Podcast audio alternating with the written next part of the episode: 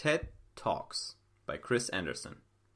One sentence summary TED Talks is an instruction manual to become a great public speaker and deliver talks that are unforgettable based on over 15 years worth of experience of the head of TED, the most popular speaking platform in the world.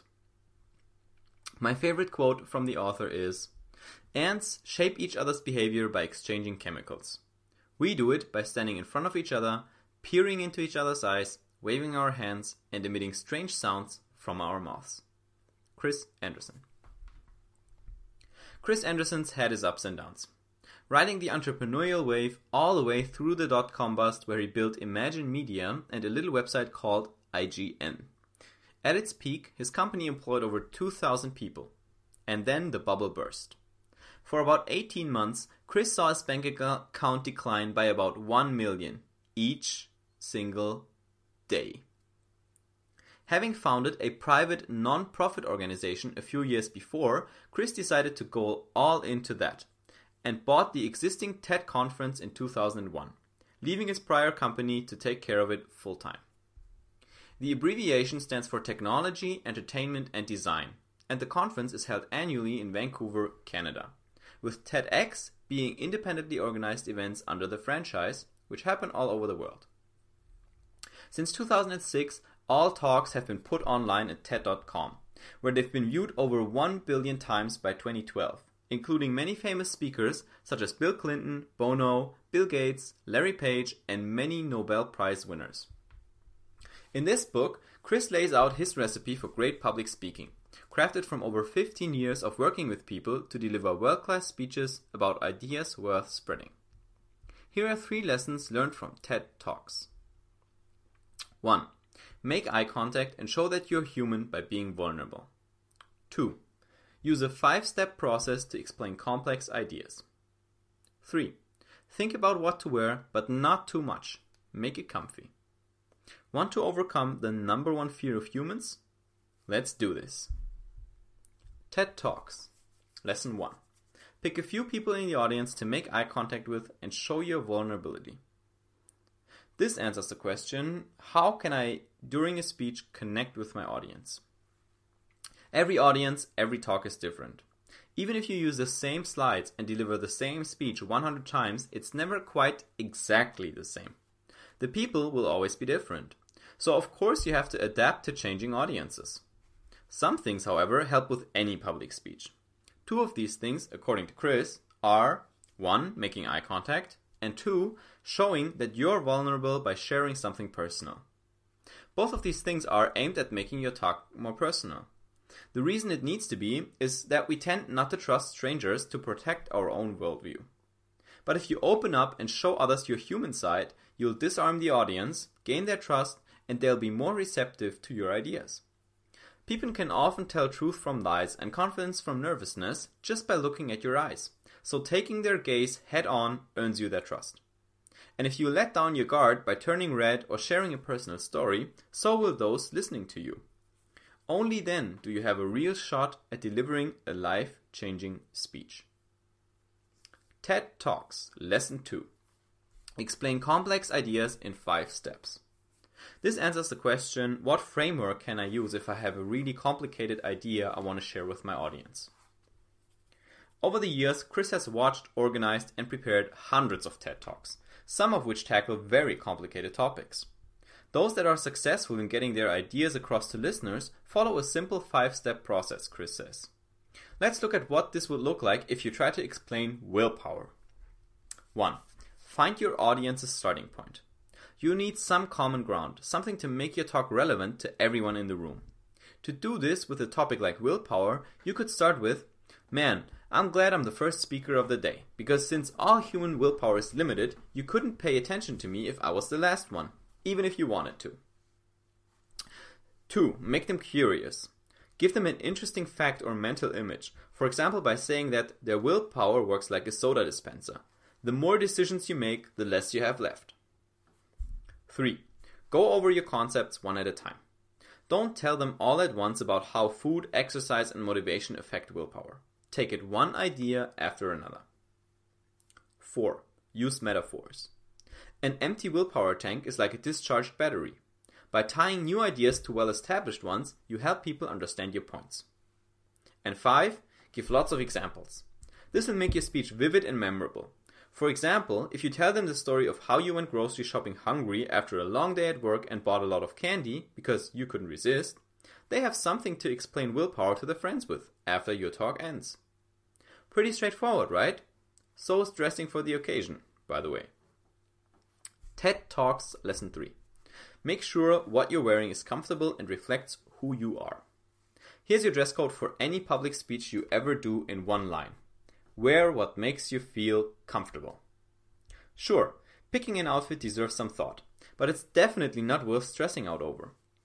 Just ask if there's a dress code at the event already, because sticking to it is the easiest way to pick an outfit and make sure you won't stand out like a sore thumb, because you're wearing orange when everyone else wears black. Which makes people, by the way, judge you as a weirdo before you even open your mouth.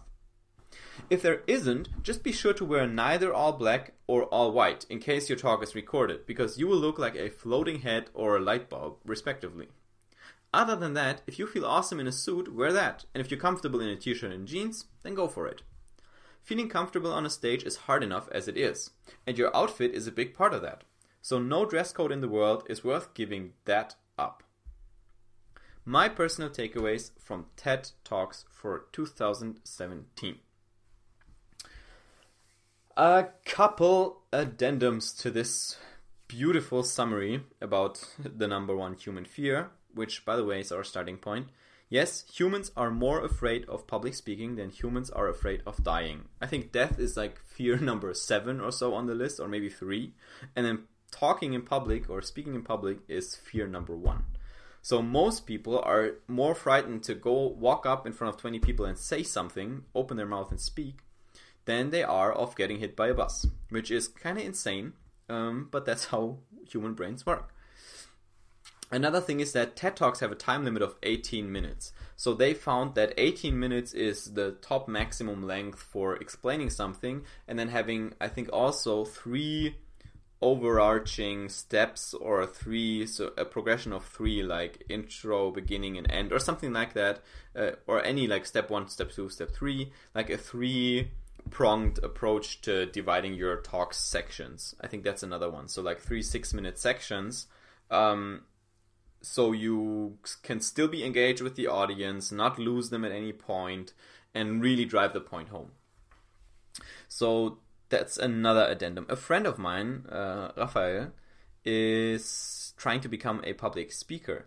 So if you know someone who wants to do the same thing, also become a public speaker, I would recommend you send this to them or introduce them to this book because this is really, really helpful. Another thing you can do if you want to be a public speaker, maybe, is to go to Toastmasters, which is a speaking organization, I guess, and they have groups all around the world, and you can just go and practice speaking in a small group, which is really cool. Um, oh yeah, about uh, uh, so going back through the lessons about making eye, can- eye contact and showing that you are vulnerable. The eye contact one if you want to practice it, there's a fun game you can play called Eye Gazing, which is explained by Tim Ferriss in the 4-Hour Workweek to build confidence. If you walk down the street in uh, in your city, you can try making eye contact with strangers and not looking away. So who's whoever looks away first loses, and you will notice once you get the courage to play it. So by the way, smile. Don't give them a serial killer look. Um, if you play it for a while, you will notice that 90% of people, once you get the confidence to keep looking, will look away first. I remember playing it in Mannheim and walking around and playing it for like 10 minutes, and nobody, and I always, always won, which is fascinating, right? Humans are really scared to look other humans in the eyes. That's just how who we are. But if you practice it in a safe environment like this, for a while, it gets a lot easier to do it when you're up on stage sharing something vulnerable, I think Brene Brown's TED Talk, which is about vulnerability, is a great example. I think all of the top, I think a lot of the top 20 TED Talks share personal stories. They're mostly, they're funny, uh, but they're also very personal and they will explain how they overcame a huge struggle, burnout, whatever it is. Uh, explaining complex complex ideas. I mean, that was pretty straightforward, right? The example of willpower find your audience starting point, so get everyone on board, make them curious, like say something interesting, which can be one of the metaphors, which which comes in step four. Go over your concepts one at a time. Say if willpower consists of three parts, it's like X, Y, and Z. So explain X, explain Y, explain Z.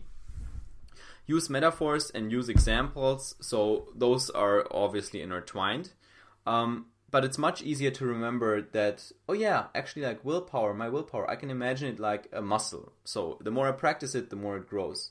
Or my willpower the way it works is like my phone battery. In the morning it's stocked up it's charged it's full but in the afternoon it's almost ha- it's like halfway gone and i don't have that much left. That's super easy to remember that's super easy to pass on and that's an image in your head you can recall anytime as opposed to your willpower gets weakened throughout the day and then it's less and then blah blah blah right? So examples examples examples. That's also the number one thing uh, or one of the big pillars of my writing that um, i try to use when appropriate and lastly about what you're wearing. I never thought much about that but that's actually true. Like it's hard enough to feel comfortable on a stage so you don't want to make that harder on yourself. Obviously if there's a dress code that's that's fine. A friend of mine franz like he loves to uh, he's a very colorful he's a very expressive guy so he loves to go bold with his decisions. And so he would wear an orange jacket actually for one of his talks. And it looked awesome. Like it was a bright color. It really made him shine. It was really cool. But he also stood out. And that was a confident he had to be confident to do that. Like that was a bold step to take. You might not be that way and if you just wear like steve jobs always the same thing the black turtleneck and a pair of jeans and a pair of um, trainers that's perfectly fine too right? Whatever makes you comfortable whatever makes you be the most like you are, the most authentic, whatever makes you you, wear that when you're giving a talk. By the way, also a good piece of advice if you go anywhere in terms of uh, businessy, and uh, why I can totally understand that someone like Zuckerberg shows up, uh, would show up in early meetings wearing um, his uh, Adidas uh, flip flop kind of thingies. If he's comfortable that way, that's fine, right? Okay, Hope this has been helpful. Hope you will uh, either pass this on to someone who wants to be a speaker or use it for your own speaking career. And I will see you on the next summary.